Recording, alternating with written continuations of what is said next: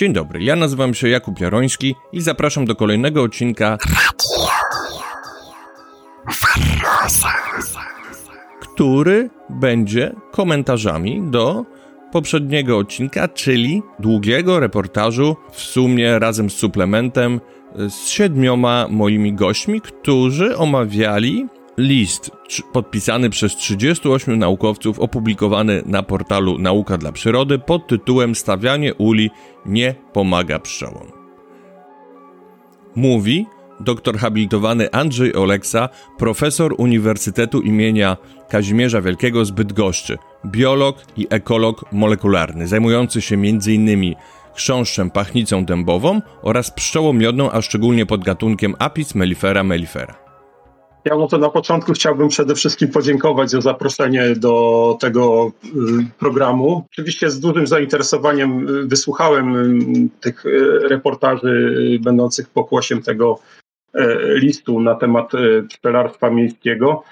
No i jakie wnioski? No, e, przede wszystkim wnioski są takie, że spojrzenie na pszczelarstwo miejskie zależy trochę od e, punktu siedzenia, czy od, od e, tego, czym określone osoby się zajmują. Jeżeli są to pszczelarze praktycy, to oczywiście ich spojrzenie jest bywa może raczej kompletnie inne niż naukowców czy, czy, czy aktywistów zajmujących się ochroną przyrody.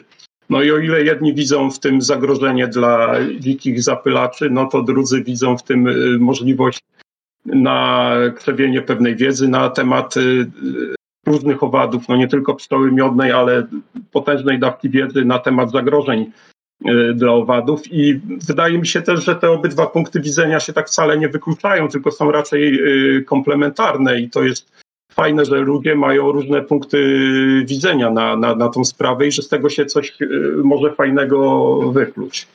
Głos ma Rafał Szyrczeń, youtuber z kanału Zielony Umysł, magister inżynier ogrodnictwa o specjalności bioinżynieria, ale także miłośnik y, pszczół miodnych i pszczół samotnych. Witam, witam. E, jakie są moje przemyślenia w tym temacie? Oczywiście przesłuchałem wszystko. E, I tak, takie samo mam praktycznie zdanie jak e, pan Andrzej. To wszystko zależy od e, punktu siedzenia. Jedni powiedzą tak, drudzy tak, jedni przedstawią takie publikacje, drudzy takie publikacje. Często też naukowcy mają swoje zdanie i jako, że byłem przez pewien moment w tym środowisku, to wiem, że pewne mechanizmy są, które pozwalają na takie pisanie artykułów, żeby dopasować wyniki do e, swoich poglądów, na przykład e, coś takiego jak statystyka kreatywna, wybór odpowiedniego testu, w jednym wyjdzie e, korelacja, w drugim nie wyjdzie. Wybieramy, który bardziej nam pasuje, ale to mniejsza z tym.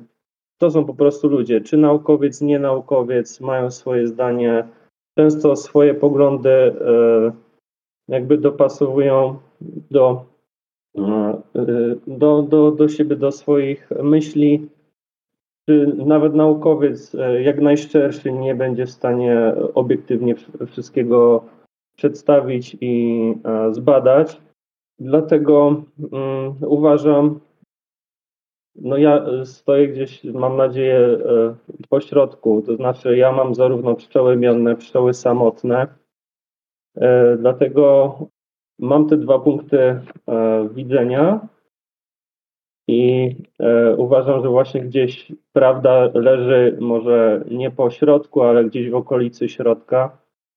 To znaczy na przykład pszczoły w miastach jest e, sporo plusów, chociażby moim, dla mnie głównym plusem pszczół w miastach jest edukacja. Na przykład w ogrodzie botanicznym e, na Ujocie uważam, e, że tam jest bardzo fajna sprawa, że można sobie podejść i, i mieć jakieś za, zajęcia.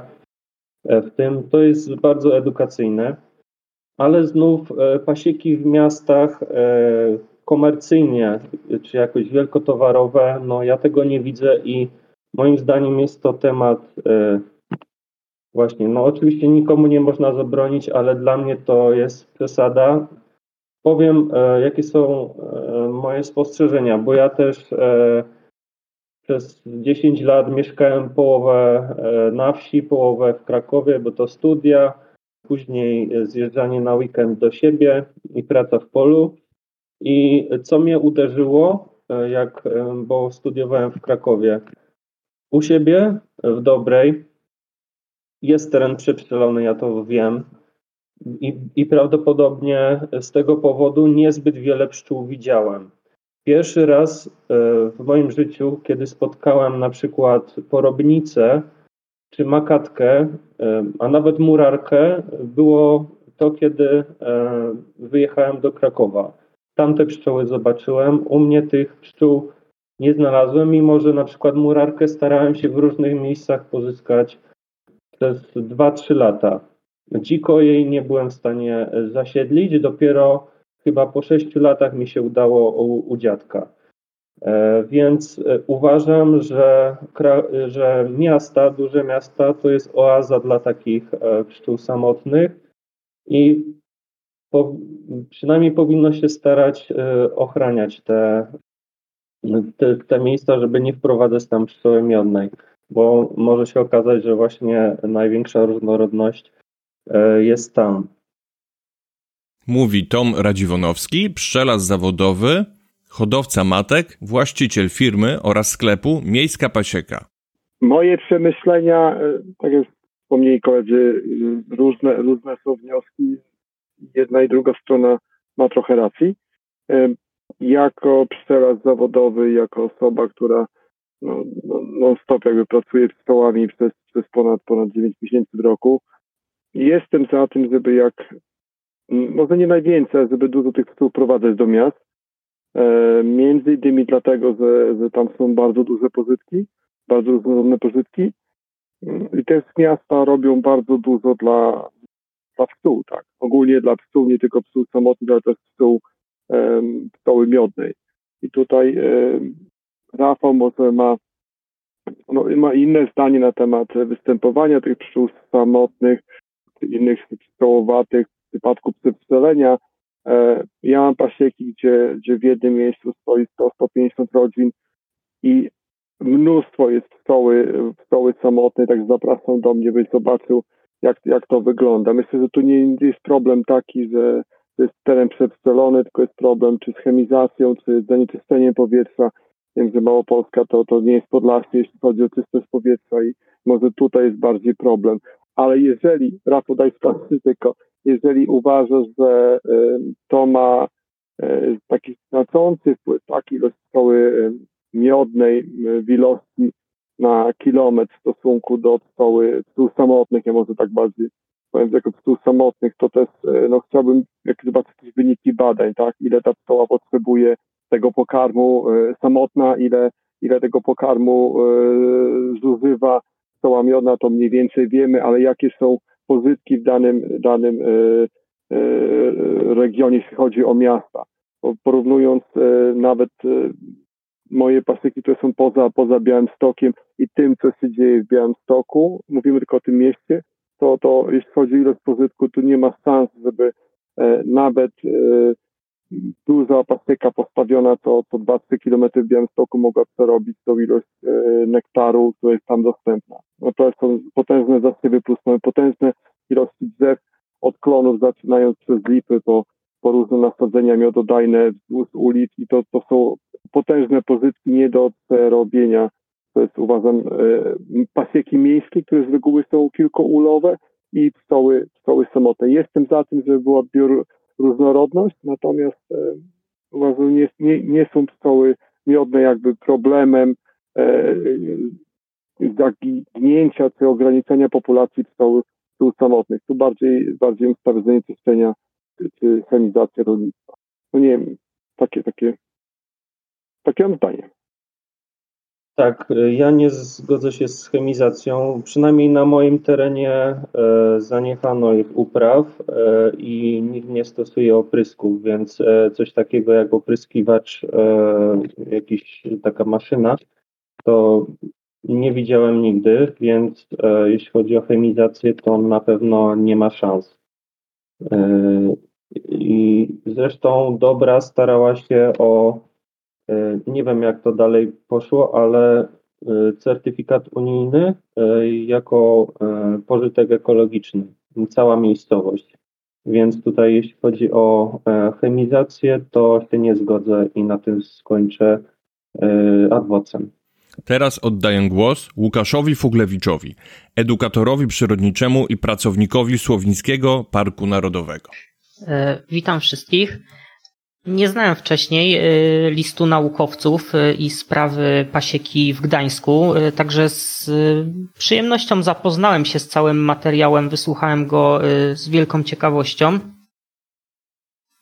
Kilka przemyśleń mam. Uważam, że nawet jeżeli taki list był sformułowany niedokładnie, nieprecyzyjnie, nie był bardziej rozwinięty, to jakikolwiek, który uderza w problemy, e, w problematykę ekologiczną, e, jest potrzebny, bo skłania do dyskusji. Wydaje mi się, że zwolennicy pasiek, pszczół hodowlanych, pszczoły miodnej, jak i dzikich pszczół zapylaczy spotykają się tak naprawdę w punkcie y, ochrony może nie gatunków, y, co po prostu siedlisk. Y, I tutaj jest to pewien kierunek zmiany y, i taki list może y, właśnie wyzwolić, wspomagać y, takie zmiany w myśleniu.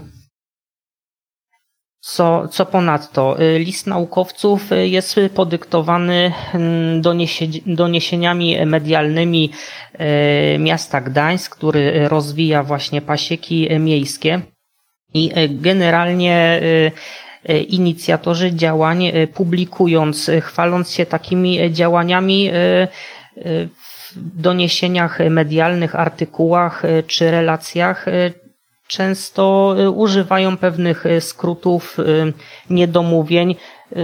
Domyślam się, że te pasieki w mieście miały na celu, czy mają za zadanie no, poprawić warunki w otoczeniu. Było to uargumentowane pewnie przez pszczelarza, y, y, gospodarza y, tych pasiek. Domyślam się.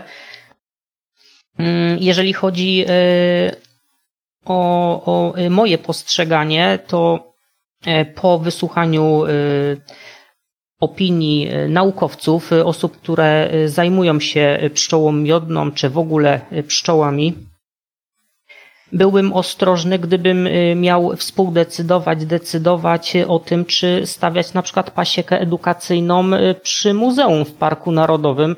Wcześniej takiej ostrożności nie miałem, ponieważ y, sam zaczynałem jako w zasadzie mm, przyrodnik amator. Pszczoła miodna była takim pierwszym kontaktem z pszczołowatymi.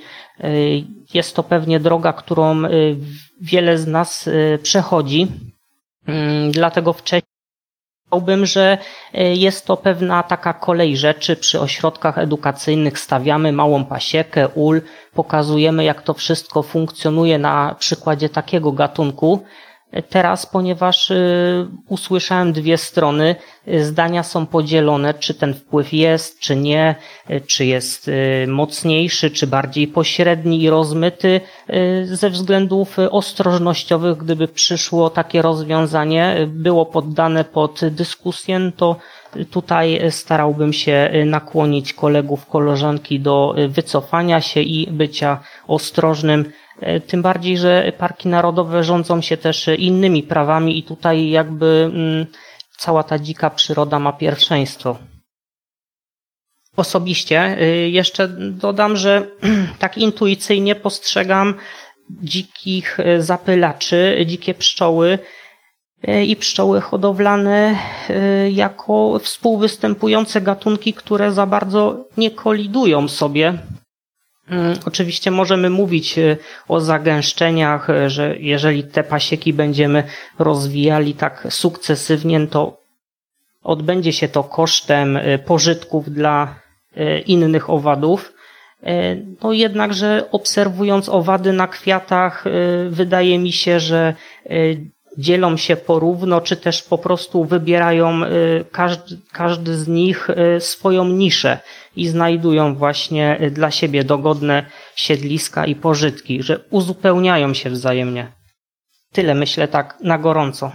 No tak, adwocem, adwocem yy, bo jeśli chodzi o pszczoły miodne i konkurencję co do pszczół samotnych, to owszem, e, pszczoły samotne bardzo często są przystosowane nawet do konkretnych rodzin botanicznych i są bezkonkurencyjne w ich zapylaniu ale y, pszczoła miodna, y, jak to się mówi, jak coś jest do wszystkiego, to jest do niczego. To znaczy, ona oblatuje bardzo wiele kwiatów, o ile nie większość w Polsce, więc ona będzie konkurencją dla y, pszczół samotnych, ale znaczy no, wszystkich kwiatów nie będzie oblatywać, więc jakieś tam pszczoły samotne będą miały swoje nisze, ale jednak większość kwiatów dzikich jest oblatywana przez pszczoły i od początku wiosny do końca jesieni, a nawet czasem w zimie. Więc tyle chciałem dodać. Profesor Andrzej Oleksa. Odnośnie tego wpływu e, pszczół miodnych na dzikie pszczołowate, to sądzę, że tutaj nie należy się opierać na wynikach e, pojedynczych badań i wbrew może temu, co, co tutaj padło w niektórych y, wypowiedziach, no jednak takich badań jest dość dużo już przeprowadzonych y, na świecie. Jak się pogrzebie w y, bazach danych literaturowych, to można znaleźć no, co najmniej sto kilkadziesiąt takich badań, które badały wpływ pszczoły miodnej na dzikie pszczołowate. I szczególnie interesujące w związku z tym są takie publikacje, które stanowią pewne podsumowania tych, y, tych jednostkowych y, badań, a więc albo systematyczne przeglądy literatury, albo jakieś metaanalizy. I y, ja znalazłem jedną taką pracę, która wygląda, wydaje mi się szczególnie interesująca. To jest praca, czy pszczoły miodne mają negatywny wpływ na dzikie pszczoły, systematyczny przegląd literatury. To jest praca autorstwa Malinger i innych opublikowana w PLOS ONE w 2017 i ta praca opiera się na wynikach 146 badań dotyczących wpływu pszczoły miodnej na, e, literat- na, na, na dziko e, żyjące pszczołowate. I oczywiście, tak jak tutaj przedmówcy podkreślali, ten wpływ może być e, bardzo zróżnicowany i, i rzeczywiście okazało się, że w różnych okolicznościach pszczoły miodne mogą mieć różny wpływ. E, oczywiście wydaje się rozsądne, że e, pszczoły miodne mogą rywalizować e, z dziko żyjącymi pszczołowatymi o zasoby kwiatowe albo o zasoby gniazdowe nieraz. Mogą oddziaływać negatywnie poprzez jakieś pośrednie zmiany w zbiorowiskach roślinnych, na przykład poprzez rozprzestrzenianie się roślin egzotycznych, zanik roślin rodzimych, no bo mogą wykazywać większą skuteczność w zapylaniu roślin egzotycznych i w ten sposób promować te y, obce dla nas gatunki roślin w naszych zbiorowiskach roślinnych. No albo wreszcie po trzecie y, pszczoły miodne mogą być takim rezerwuarem y, patogenów. No przez to chociażby, że one występują w naturalnie wysokich zagęszczeniach, to są wyśmienitym rezerwuarem patogenów, które też mogą się przenosić na dzikie pszczołowate. No i jakie są wyniki tego przeglądu literatury, o którym y, mówię?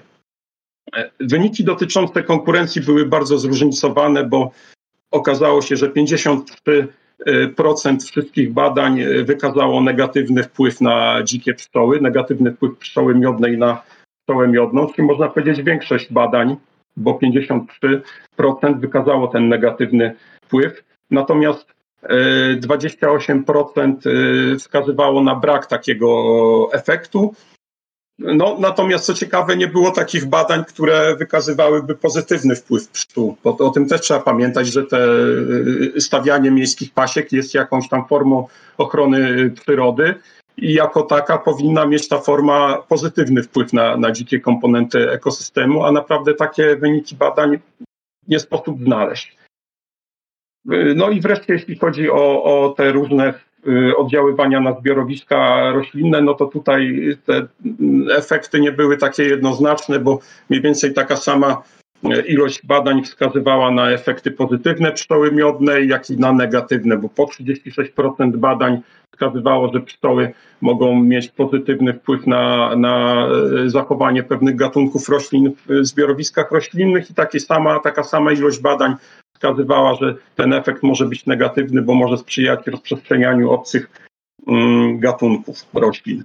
No i e, jeśli chodzi o rozprzestrzenianie patogenów, no to tutaj w zasadzie badania nie pozostawiają wątpliwości, bo aż 70% e, przeprowadzonych badań nad e, rozprzestrzenianiem patogenów przez pszczoły miodne wykazało, że rzeczywiście pewne patogeny, które występują u pszczoły miodnej mogą przechodzić na dziko żyjące pszczołowate i że, że one mogą mieć w związku z tym obniżone e, dostosowanie, czy ten wpływ e, może być e, negatywny. Także pamiętajmy o tym, że kiedy powołujemy się na jakieś pojedyncze, jednostkowe opinie, no to one oczywiście mogą być w taki czy inny sposób skrzywione w jakimś kierunku, chociażby nastawieniem badacza, tak jak tutaj mój przedmówca wspominał raczej y, większość, większość badaczy jest nastawionych prokonserwatorsko i chciałoby mm, wykazywać ten negatywny wpływ y, pszczoły miodnej, ale no, myślę, że w środowisku naukowym z etyką nie jest jeszcze tak y, źle, że je, jeśli, jeśli wyniki wychodzą w nie taki sposób, jak, jak tego oczekujemy, no to mimo wszystko te wyniki są na tyle y, interesujące, że, że one są przez y, badaczy y, publikowane, no i że tą większą wartość niż jednostkowe jakieś spostrzeżenia mają te wnioski, które płyną z działalności naukowców jako całej społeczności. No, tak samo jak pszczoły miodne działają jako społeczności, tam gdzie jedna pszczółka wiadomo jest właściwie niczym, to cała cała społeczność to już jest ogromna siła. No i tak samo tutaj, no, środowisko naukowe jako całość no, daje nam potężne narzędzie do, do e, odróżniania faktów od, od tego, co nam się e, po prostu wydaje. No i niestety, ale wyniki e, czy dowody zawarte w badaniach naukowych jednak pokazują, że ten wpływ pszczoły miodnej na dziko żyjące pszczołowate może być dość rozległy, ale oczywiście on nie zawsze występuje, bo to, czy jest konkurencja pomiędzy e, gatunkami, to zależy przede wszystkim od tego, w jakim stopniu ich nisze się nakładają, a po drugie od tego, jakie są zasoby e, w danym środowisku. Jeśli zasobów jest brud, no to oczywiście takiej konkurencji nie będzie. Natomiast w środowisku ubogim ona będzie występowała w bardzo mocnej e, formie. Panie profesorze, tylko dopytam, bowiem słyszałem takie opinie wśród yy, naukowców także, że metaanaliza yy, w całej metodzie dowodzenia od hipotez poprzez y, no, y, umocnione hipotezy, miękkie dowody i twarde dowody jest ważna. Natomiast jest też taki mechanizm w tym bardziej ilościowym, y, który jest aktualnie mm, obowiązujące i dość skomercjalizowane w, w ilościowym ocenianiu e, nauki, czyli na przykład te kryteria jak impact factor. Czasami jest tak, że mm, jakby naukowcy się zawieszają na metaanalizie i głównie już później jest cytowana metaanaliza, a nie niewiele osób dociera do po prostu pierwotnych badań, do ich oceniania i no może być tak, taki mechanizm, że no całe środowisko się troszeczkę na tych e, metaanalizach i nie będzie tak skoro do e, obalania czegoś, co... No oczywiście, oczywiście taki mechanizm jest, dlatego e, no, naukowcy nie powinni spoczywać na laurach i jak gdyby zadowalać się tym, co jest napisane w tej czy w innych metaanalizach, ale prowadzić nowe badania w nowych uwarunkowaniach. No, bardzo ważne jest, żeby takie badania też, też, też rozwijać tutaj u nas w naszym kraju, dlatego że pojawiały się chociażby w tych y, reportażach takie głosy, że u nas ten problem jest kompletnie niezbadany i że właściwie ciężko wyciągać wnioski na temat Polski na podstawie badań przeprowadzonych, dajmy na to w Stanach Zjednoczonych, w różnych miastach, czy chociażby w Europie zachodniej. Także no, niewątpliwie nauka to nie jest jakaś raz na zawsze utrwalona porcja wiedzy, ale coś, co, co stale musimy uprawiać, żeby dojść do jak najlepszego poznania faktycznego stanu rzeczy. I no, daleki byłbym od takich ostatecznych, ostatecznego przesądzenia tematu, aczkolwiek no, chociażby ta praca, którą tutaj cytowałem, jest na dość dużym materiale e, oparta i możemy powiedzieć, że w tym momencie mamy taki dość duży stopień pewności, że jednak pszczoła miodna w pewnych okolicznościach może wpływać na dziko żyjące mm, pszczołowate. Jakie to są okoliczności, kiedy ten wpływ będzie mniejszy, kiedy, mniejszy, kiedy, kiedy większy, to w dalszym ciągu jest jeszcze co robić, jest co badać. Czyli według Pana możemy się aktualnie już opierać e, także na tych zagranicznych badaniach, e, zwłaszcza tych e, metanalizach, które zostały opublikowane, tak? Sądzę, że z całą pewnością tak, że one nam pokazują pewne trendy i nie sądzę, żeby u nas nasze ekosystemy były takie totalnie inne, no bo jednak pewne podstawowe mechanizmy są wszędzie te same, nawet jak zestaw gatunków jest e, trochę inny, klimat jest e, trochę inny, no to jednak sądzę, że te, te wyniki, które są uzyskane w innych krajach, no do pewnego stopnia też nam pokazują, jaka jest sytuacja u nas. No, ja tylko chciałem dopowiedzieć, e, przygotowywałem na przykład taki artykuł do pasieki. Tam było o pszczołach złodziejkach i na pewno temat bardzo niezbadany i w mojej opinii e, niedoceniany jest to, że pszczoły miodne też prawdopodobnie e, włamują się do kwiatów. Więc tutaj e, powołuję się tam na jedno badanie. Ja teraz go nie przytoczę, ale jak będzie ktoś chciał, to go znajdę E, tam w tym badaniu e, stwierdzono, że e, w momencie, gdzie pasieka była blisko, dość duża pasieka, częściej obserwowano włamy do kwiatów, żeby widzom też przytoczyć. Włam do kwiatu polega na tym, że pszczoła wygryza otwór, żeby ominąć rurkę kwiatową i dostać się do nektarników. I tym oszukać system, nie zapylić kwiatu, i pobrać pokarm. I stwierdzono, że e, częściej e, włamywały się do kwiatów pszczoły miodne, e, gdy było ich po prostu dużo. Więc tutaj na przykład może być ta duża konkurencja pszczół miodnych, jeśli są w dużym zagęszczeniu do trzmieli, które mogłyby zapylić kwiaty, które mają długie rurki, ale na przykład e, pszczoła miodna e, podebrała im nektar i na takie kwiaty już nie będą chciały przylecieć. E, dosłownie znalazłem takie jedno badanie. Nie wiem dlaczego nie ma większej ilości, może nie jest chwytliwy ten temat, bo głównie posądza się też trzmiele o coś takiego włamy do, kwiatach, do kwiatów. No, ale ja na przykład osobiście też e, spotkałem się, że pszczoła miodna była w stanie się włamać. Przyłapałem ją, tata też niezależnie to zauważył, bo bardzo dużo wyki było u nas na jednym z pól i po prostu włamywała się do wyki, więc myślę, że to jest mechanizm niedoceniany, który mo może za zaburzyć e, tą konkurencję potencjalnie, gdzie potencjalnie uważa się, że jej nie ma. I tyle z mojej strony. Tom Radziwonowski, Miejska Pasieka. Ja tylko chciałem zauważyć, że e, dużo się mówi o tym negatywnym wpływie e, pszczół, pszczoły miodnej na e, pszczoły samotnice, tak, jakkolwiek to nazwę w miastach, tylko mało jest mało jest informacji na taki temat, że pszczoły, sama ta koncepcja pomagania pszczołom, cała koncepcja wspomagania jakby e, tu. Oczywiście pomaga się nie tym, co trzeba, tak, bo, bo wspomaganie pszczoły miodnej no nie, jest, nie, jest, nie jest wymagane, tak, one nie wymagają pomocy w żaden sposób e, ratowania, o to mi chodzi. Ale e, sama ta moda na pasieki miejskie spowodowała, że powiększyły się e, zasoby e, pokarmowe, tak, i jednocześnie powiększyły się możliwości zamieszkania dla pszczół samotnych również.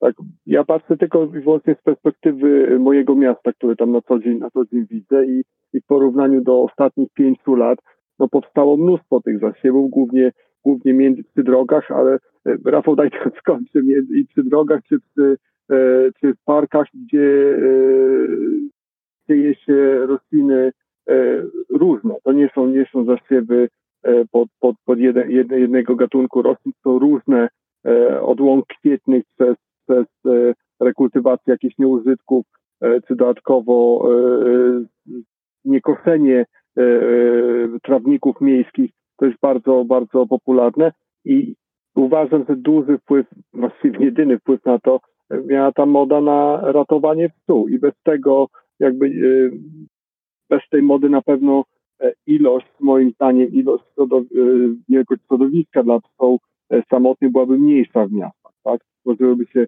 E, miejsca, gdzie, gdzie był wykoszony trawnik, czy, czy nawet położona jakaś kostka, czy, czy w ogóle stworzony, e, stworzony jakiś park, a nie byłoby miejsc do, zasiedlania dla e, psów, psów samotnych i oczywiście pszczoły miodnej, tak, no bo to, to jest ze sobą powiązane.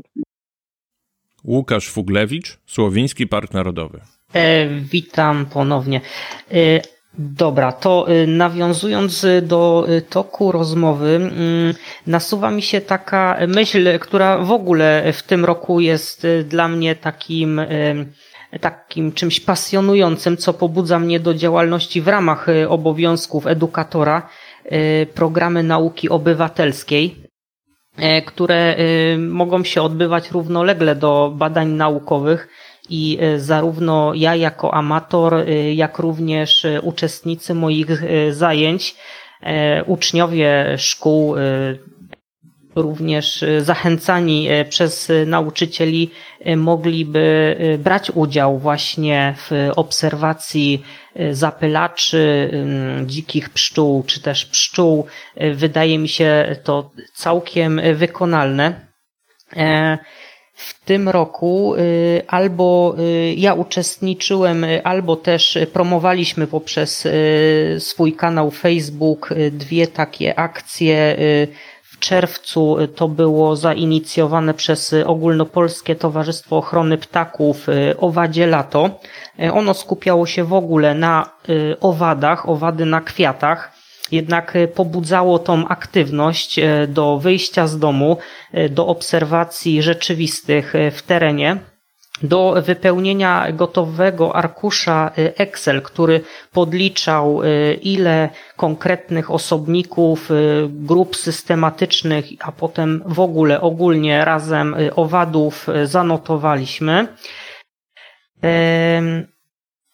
I, I y, jest to właśnie dobra droga, myślę, do kształtowania y, własnego zdania w oparciu o lokalne zasoby przyrodnicze.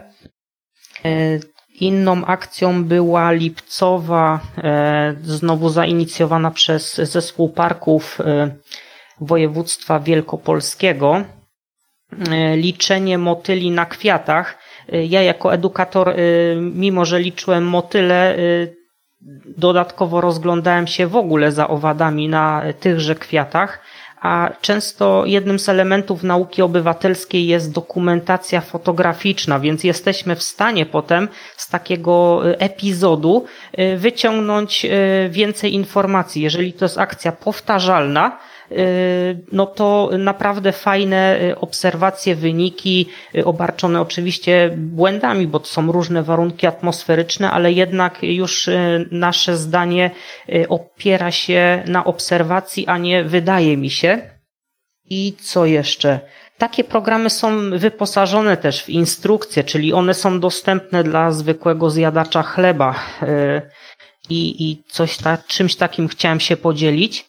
Y, druga myśl to jeżeli faktycznie y, pojawiają się badania, będą się pojawiały, już istnieją o y, negatywnym jednak wpływie pszczoły miodnej, jeżeli przyjęlibyśmy takie wyniki, to mm, plusem jakby samej pszczoły miodnej jest to, że tymi populacjami niejako można zarządzać. One są wpisane do rejestrów e, prowadzonych przez powiatowego inspektora weterynarii, mają swojego gospodarza.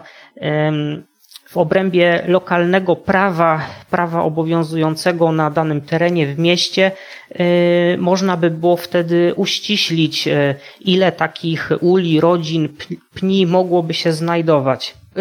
Kwestia tych włamów.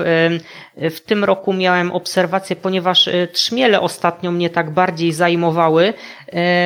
Penetrowałem łąkę i przy Kukliku Zwisłym y, obserwowałem spory oblot już takiej rozwijającej się rodziny. To był maj y, trzmieli leśnych i to byli tacy główni zapylacze na kwiatach.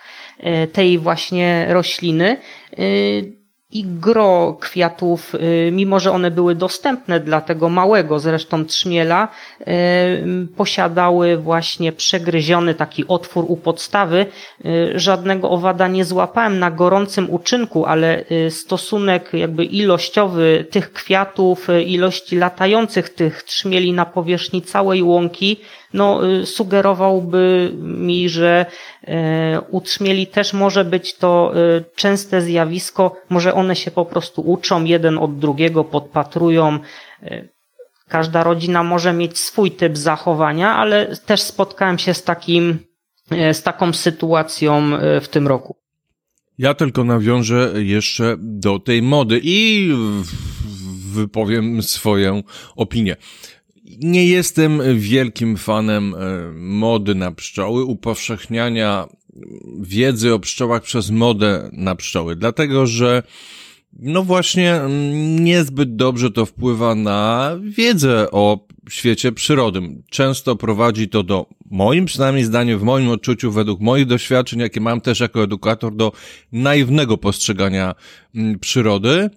Z tego też powodu nie jestem zwolennikiem na przykład tych świąt e, ogólnopolskiego czy światowego Wielkiego Dnia Pszczół, no raz do roku, prawda, jest zazwyczaj powielana, e, powielany ten mem, że jakaś tam instytucja uznała pszczoły za najważniejszy organizm na ziemi. Pszczoły są przez to uznawane za jakieś wyjątkowe, szlachetne zwierzęta, które zapylają po prostu dla dobra przyrody, dla dobra człowieka spychane na margines, całkowicie niedoceniane i po prostu, no, z punktu widzenia obiektywnej wiedzy y, są również wszelkie pasożyty mm, i w ogóle zjawisko patogenów w mechanizmach ewolucji i tak dalej, mm, jak jest to istotne, więc y, a przypominam, że pszczół na przykład jest jedna czwarta pszczół y, w Polsce jest pasożytami, tak czy inaczej. E, więc tak, e, e, żeby nie zapomnieć, odwrotna kolejność. Co do Toma, Tomka, tak, ja się z nim zgadzam, o dziwo. Moda na pszczoły miodne i podkreślenie, że należy powiedzmy o nie dbać. No, tak jak ty mówisz, że niekoniecznie trzeba, bo jest to obojętne czy nawet negatywne.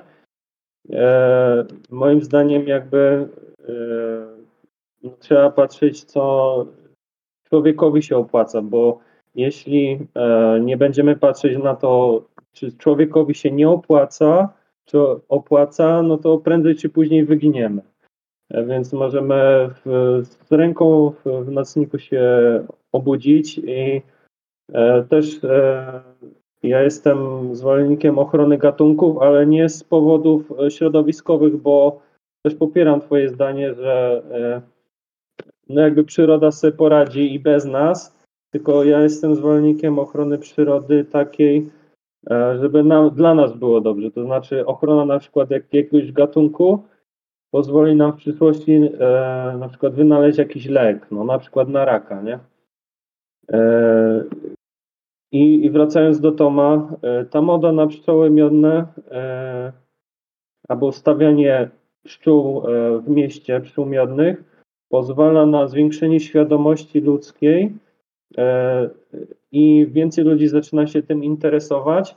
I właśnie paradoksalnie najwięcej zyskują na tym pszczoły samotne, szczególnie murarki, ale rozwinę temat, bo e, przeciętny człowiek, owszem, e, odwiedzi taką pasiekę, wyedukuje się, też będzie chciał mieć pszczoły, ale pszczoły miodnej nie będzie miał, bo na przykład mieszka w bloku.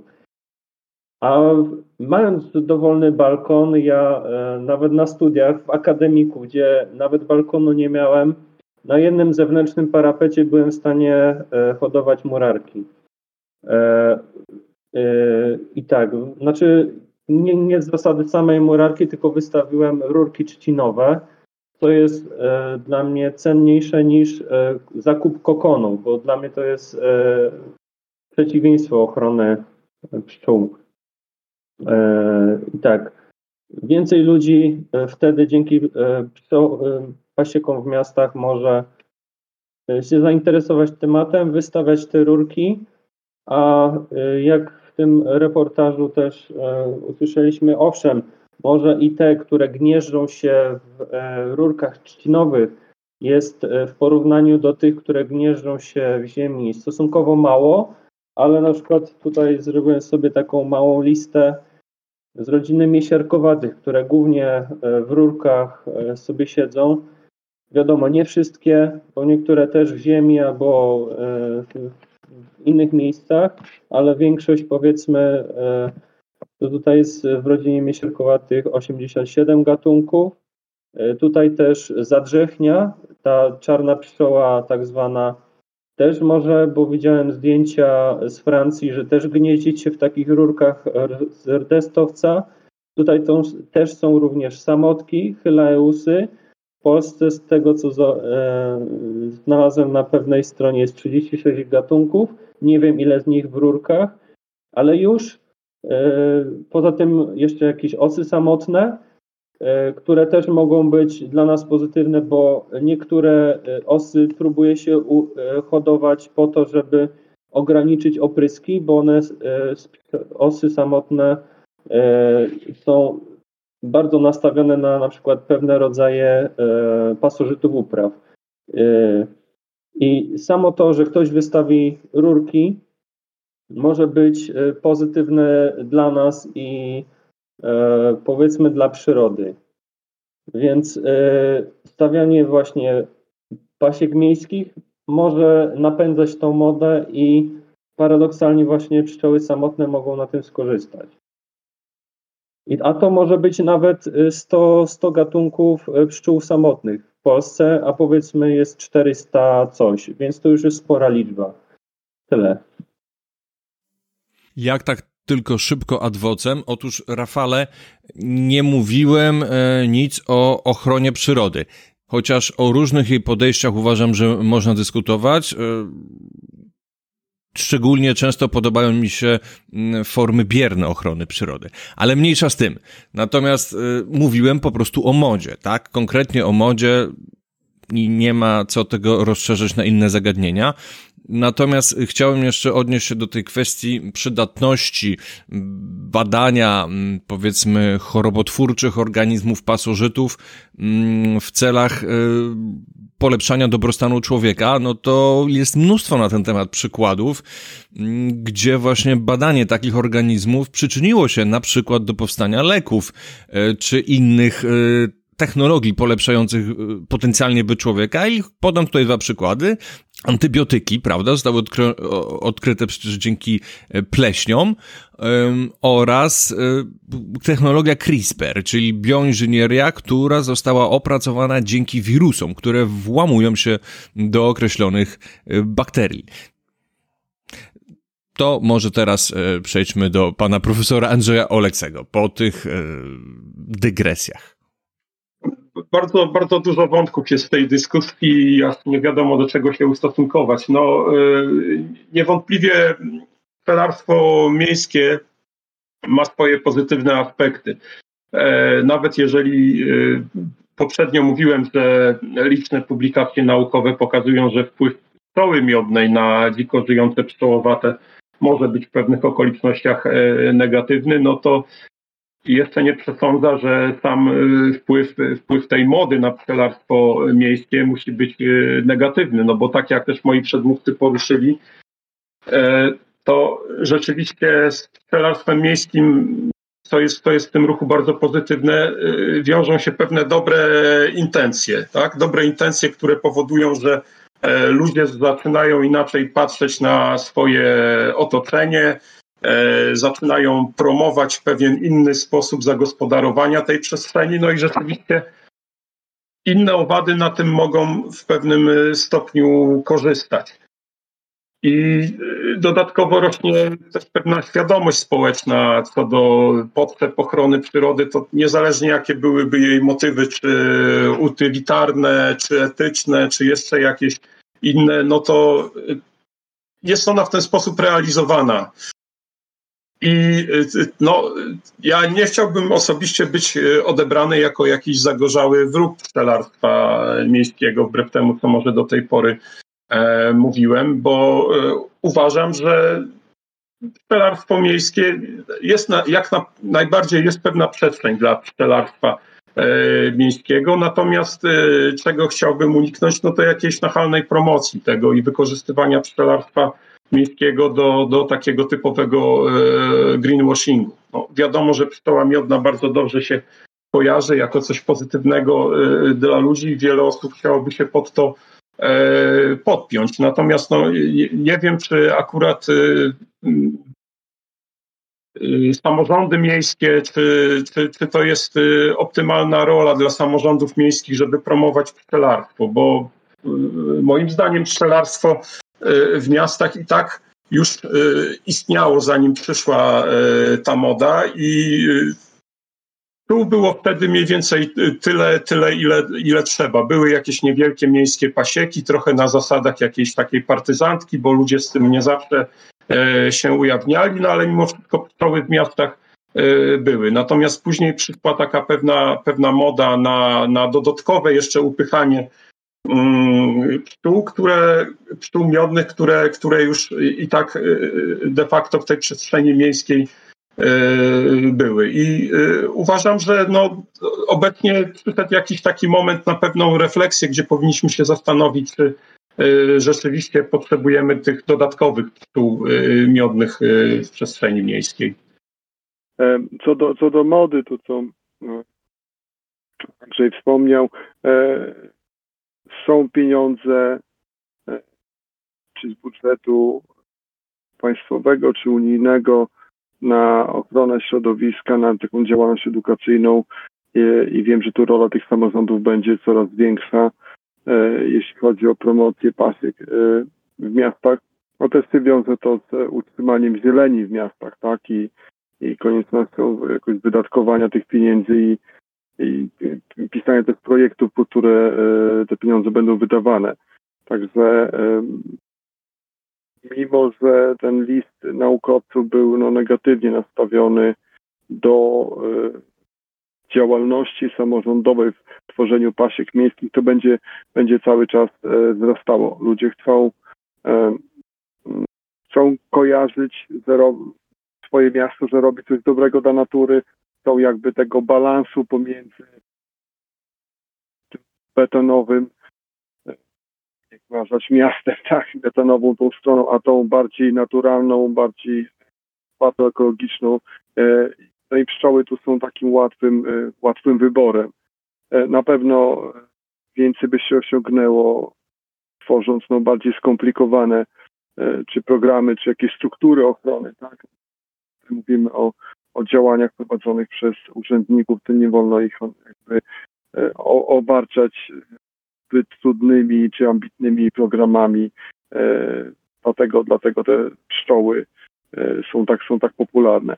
E, I ta różnorodność, no myślę, zapylaczy, warto, aby właśnie naukowcy, czy, czy tak jak Rafał prowadzi w pszczelarstwie swoją kolumnę, warto, aby dużo więcej, znaczy większa świadomość ludzi na temat istnienia pszczół samotnych. To nie tylko są pszczoły miodne, to, są także też inne owary, które są potrzebne i do czego są one potrzebne, jak, jak, jak można je y, może nie tyle wykorzystać, co jak poznać to, jak one wpływają na, na ekosystem. Tego, tego na pewno brakuje, bo, bo wiadomo, pszczołę miodną każdy kojarzy i tutaj nie ma jakby potrzeby E, tłumaczenia i ludzie czują się no, bardzo tacy docenieni, bardzo e, potrzebni, jeżeli mogą e, pomóc, nawet jeżeli z punktu widzenia ekologów czy, czy naukowców ta pomoc jest iluzoryczna lub wręcz szkodliwa dla, dla innych gatunków pszczołowatych.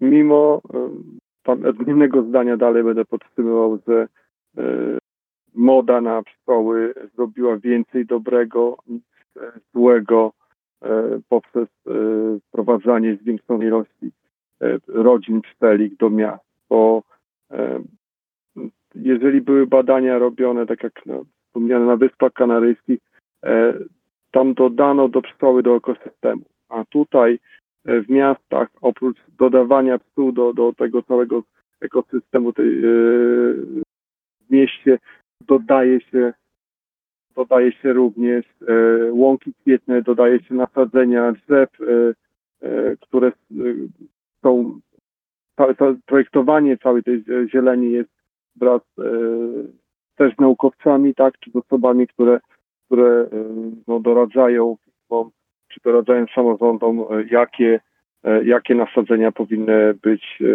wprowadzone do miasta, aby zwiększyć tą bazę pożytkową dla czy zapylaczy, czy ogólnie owadów że w wielu rozmowach to mówię, dużo się wymaga e, od ludzi, aby rozumieli. No to jest, ten świat jest teraz taki, że ludzie chcą natychmiastowej gratyfikacji, natychmiastowej jakby e, możliwości e, wykazania się, czy, czy, czy, czy, nagrody za to, co robią i, i takie szybkie e, nie wiem, posianie łąki kwietnej, czy tak jak Rafał mówi, postawienie e, jakichś słomek, które wspomagają e, rozwój murarki, tego, tego ludzie potrzebują, a ty tak bardziej chcesz to e, rozłożyć, no bardziej, bardziej skomplikować, tak? nie mówię, to jest złe, tylko że to, to nie, ma, nie ma tego wow, nie ma tego, wiesz, to nie jest, nie jest w ogóle sexy to, co mówisz. Ludzie chcą tak, wiesz, już natychmiast dostać, chcą być, wiesz, zbawcami, chcą swoje grzechy produkowania na przykład śmieci w dużej ilości zagłuszyć tym, że e, nie koszą trawnika. Dlaczego? Współpraca. Dobrze, moi drodzy, w takim razie zapraszam do krótkiego podsumowania dyskusji. Zaczniemy, tak jak zaczęliśmy tę dyskusję, od e, pana profesora Andrzeja Oleksy.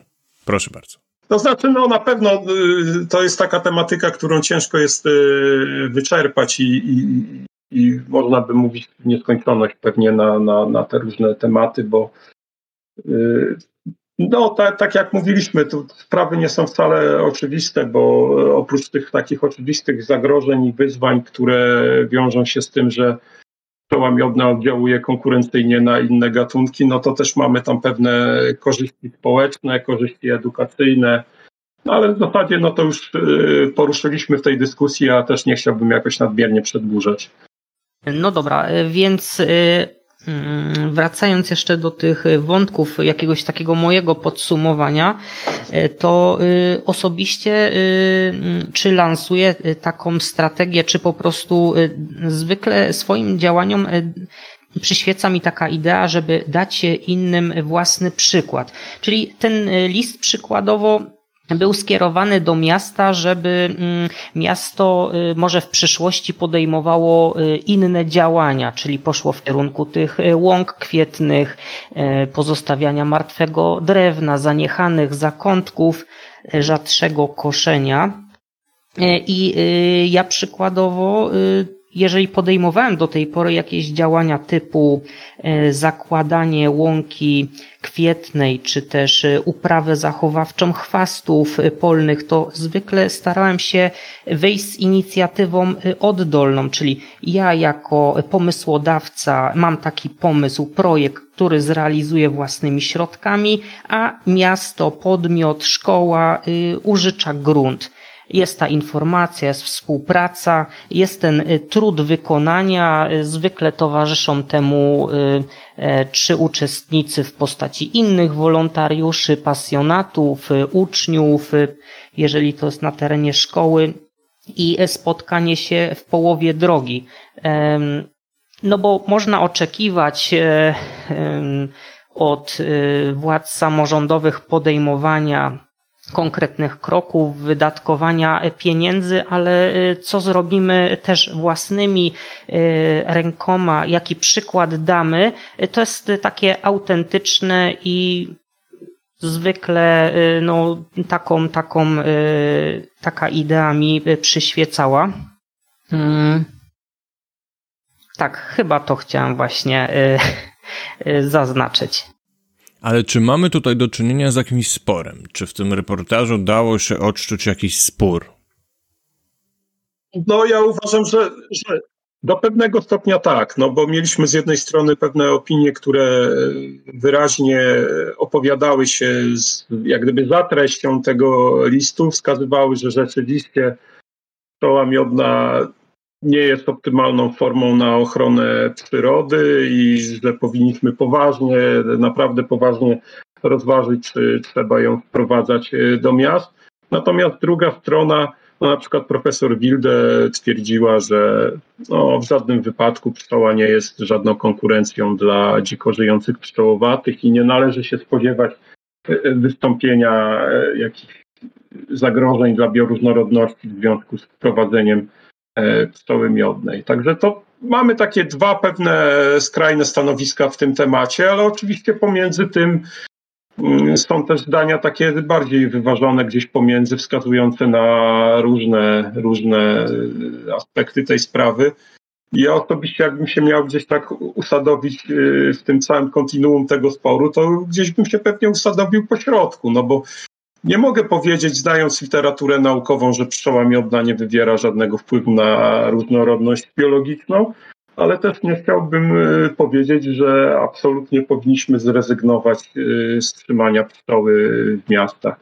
No, wprost przeciwnie, trzymajmy tą pszczołę w miastach, ale mm, zastanówmy się, czy koniecznie powinniśmy ją promować jakoś szczególnie. Czy to jest gatunek potrzebujący promowania, czy on sobie sam doskonale radzi i czy przypadkiem środki przeznaczone na promowanie pszczoły miodnej to nie są środki zmarnowane.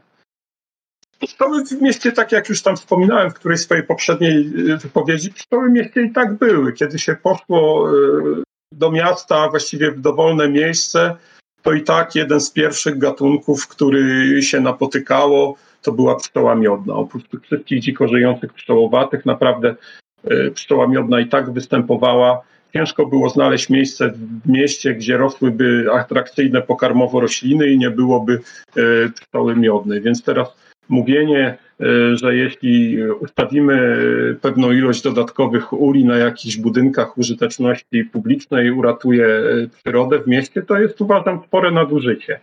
To jest bardzo cwany gatunek, ta pszczoła miodna, bo można powiedzieć, że bardzo zręcznie manipuluje chociażby naszymi emocjami i Tutaj to, to jest też bardzo ciekawy aspekt i może dość rzadko rozpatrywany, ale y, rzeczywiście no, tak samo jak, jak y, my y, promujemy tą, tą pszczołę miodną, no tak samo pszczoła miodna w pewien sposób wpływa na nas. To jest taka re, relacja dwustronna. To, to może nie jest oczywiste dla wszystkich, ale rzeczywiście no, pszczoła też też nami do pewnego stopnia manipuluje. No oczywiście nie twierdzę, że świadomie, ale taki efekt zachodzi.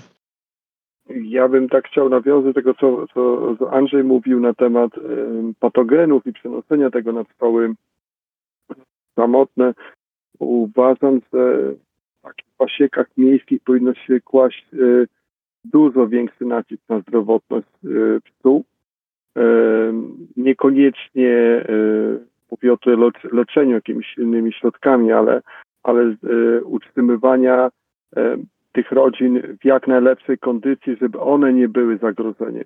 I to y, na to się powinno zwracać uwagę, szczególnie przy pisaniu projektów czy przy podpisywaniu umów z przełazami miejskimi. Bo jeżeli samo wprowadzenie E, pszczół do ekosystemu e, i jednoczesne zwiększanie bazy pozytkowej no nie będzie miało aż tak w moim odczuciu aż tak znaczącego wpływu na e, pszczoły samotne czy dziko żyjące, to już wprowadzanie dużej rodziny, czy, czy kilku, kilkunastu rodzin na danym obszarze, które mogą stanowić i prawdopodobnie stanowią zagrożenie rozprzestrzeniania się patogenów czy czy wirusów, czy, czy, czy warozy. Wiem, że waroza też przechodzi na, na dzikie, dzikie pszczoły i jest przenoszona poprzez, czy wirusy poprzez te same kwiaty, które odwiedza pszczoła miodna i dzikie pszczoły. Tak tu powinno się zwracać bardzo silną uwagę na, na to, aby te pszczoły były zdrowe. Zdrowe bez, bez jak najmniejszą ilością patogenów. Nie wiem, czy specjalnie e, tak układałeś ludzi, że właściwie wszyscy się ze sobą zgadzają i, i, i, i jedynie to, co to się wzajemnie powiedzmy uzupełniają i wszyscy nie mają jakichś skrajnych, przynajmniej tutaj w tym podsumowaniu, e, nie mają jakichś skrajnych poglądów. Nie wiem, czy akurat tak wyszło. E, no więc ja w zasadzie mogę się podpisać e, pod każdym współrozmówcą. E, świat nie jest czarno-biały. E, punkt widzenia zależy od punktu siedzenia. Jeden będzie miał takie zdanie, drugi takie zdanie. Jeden będzie miał interes, żeby mieć takie zdanie, drugi interes będzie miał w innych poglądach.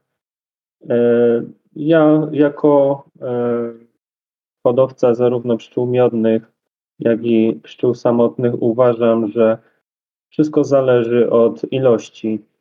E, żeby tak zdradzić, no to nie wiem, czy artykuł wyląduje w gazecie, czy nie, bo to wiadomo, zależy od redaktorów.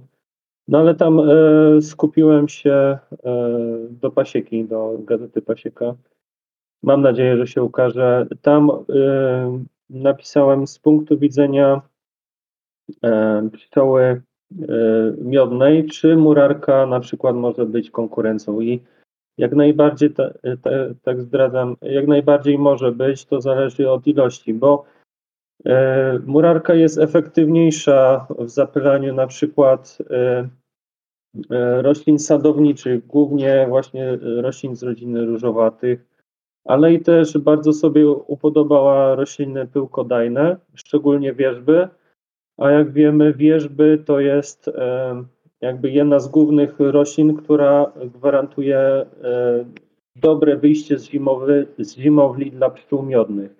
Więc jeśli ktoś e, zarobkowo zajmuje się pszczołami samotnymi, ja powoli zaczynam w tym kierunku iść, to nawet e, stosunkowo nie, niewielka liczba w porównaniu e, e, pszczół samotnych do pszczoły miodnej może z, zagrozić w pewien sposób pszczole miodnej właśnie ze względu na to, że te pszczoły są efektywniejsze. Pszczoły w mieście, tak, w jakiej ilości Wydaje mi się, że one i tak nie osiągną takiej ilości, e, żeby zagrozić tym pszczołom e, samotnym. Wątpię, żeby ta moda aż tak się rozpowszechniła, żeby na co drugim bloku była pasieka. Wątpię, żeby to się stało. To byłoby też problematyczne. Trzeba się przyglądać. E, no i tyle. W pewnym momencie e, zareagować może jakieś limity, ale e, jak rozmawialiśmy, no to zabronić komuś, jakiemuś pasjonatowi tworzenie pasieki od podstaw, no to dla mnie to też nie jest zbyt moralne, tym bardziej, że ja jestem wolnościowcem. Więc jak ktoś, ktoś już będzie miał pasieki, no to później ktoś albo będzie musiał zabrać limit innym, pszczelarzom, albo, no, albo sam nie będzie mógł założyć, bo będą jakieś e, limity w miastach. E, ja jestem za tym, żeby było jak najwięcej pasiek, ale e, jednak były one pod większym nadzorem niż teraz są pasieki stawiane poza miastami. Nadzorem weterynaryjnym przede wszystkim.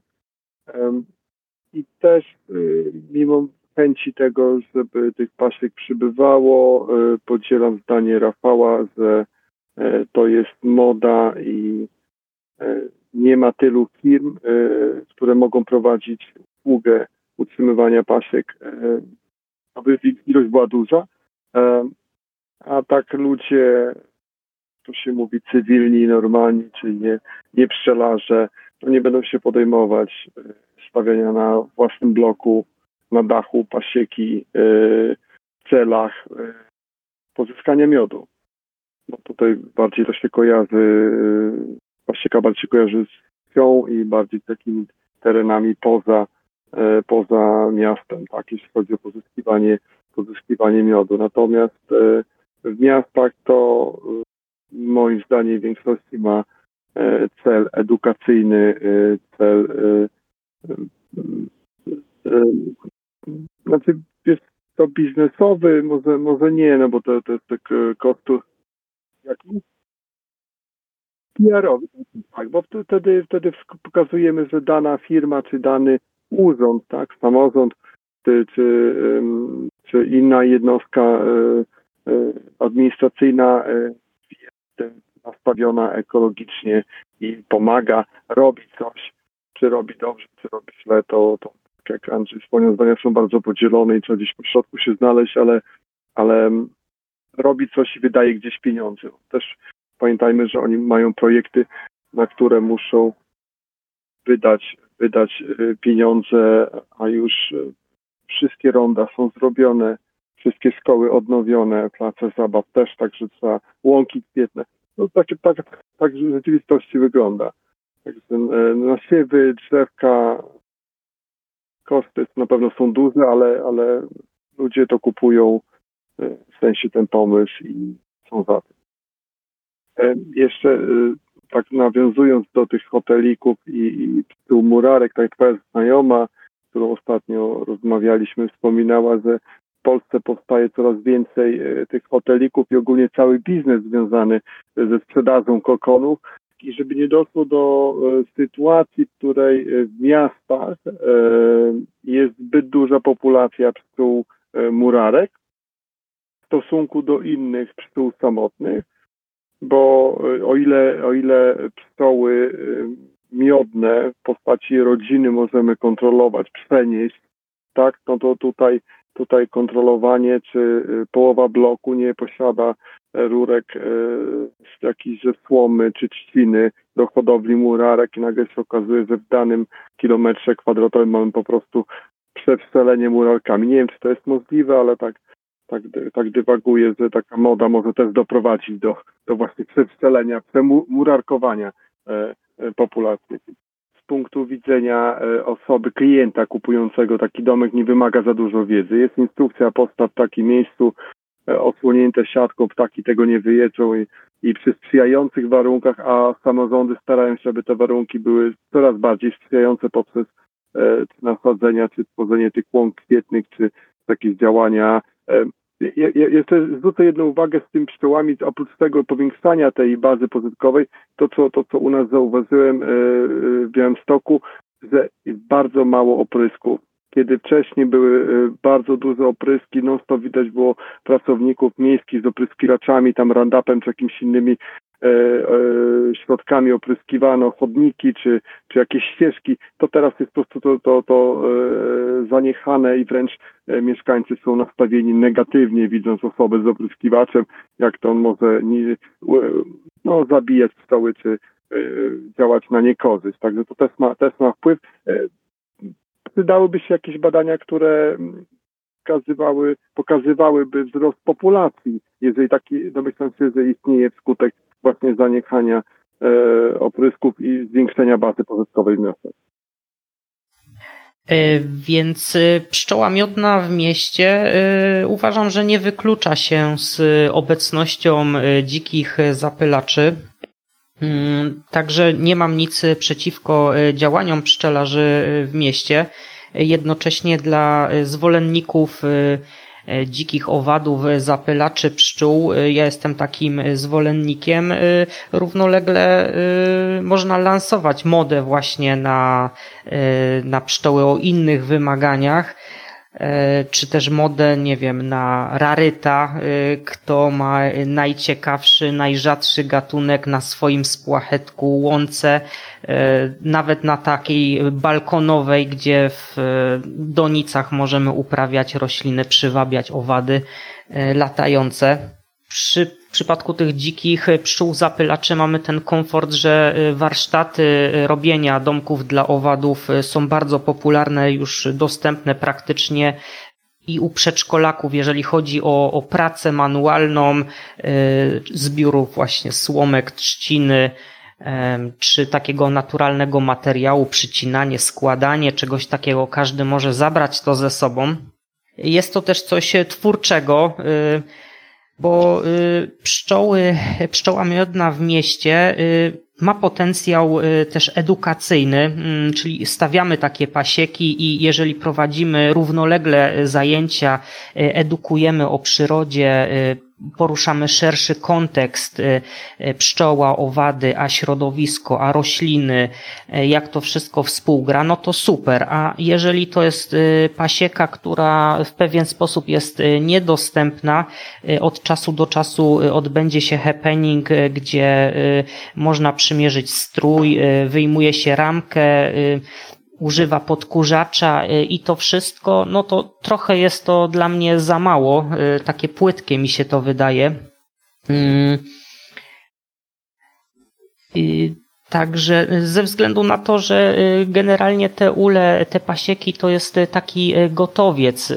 Tutaj stawiałbym na takie zaangażowanie się właśnie głębiej w temat.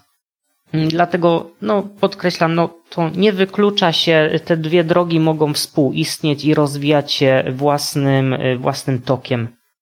Tutaj właśnie zostało wspomniane, że e, ludzie zaczęły się przerzucać, kto będzie miał rzadszy gatunek. Wśród e, e, i tu też będzie taka moda i właśnie e, te najrzadsze gatunki będą e, bardziej rozpowszechniane, jak komuś uda się je e, fale e, hodować, to znaczy mieć stabilną populację. Uważa się, nie wiem na ile to jest stwierdzone, że stabilna populacja pszczoły samotnej to jest około 50 sztuk. I ja e, w, swo, w, swoim hobby na razie e, staram się rozmnażać jak najwięcej tych gatunków e, właśnie rzadszych. Nie tylko murarkę ogrodową. Tak paradoksalnie można powiedzieć, bo teraz wkracza murarka rogata, która jest w Polsce krytycznie zagrożona, ale od lat hoduje się ją poza granicami Polski w innych krajach Europy.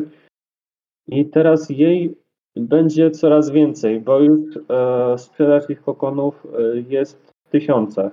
Tylko na, na nieszczęście to będą pszczoły jakby lokalne e, z Polski, e, ale prawdopodobnie większość ich jest e, z Holandii. Ale jakby tak popatrzeć z boku, no to gatunek zagrożonego będzie bardzo liczny, z tego powodu, że ludzie po prostu go będą hodować.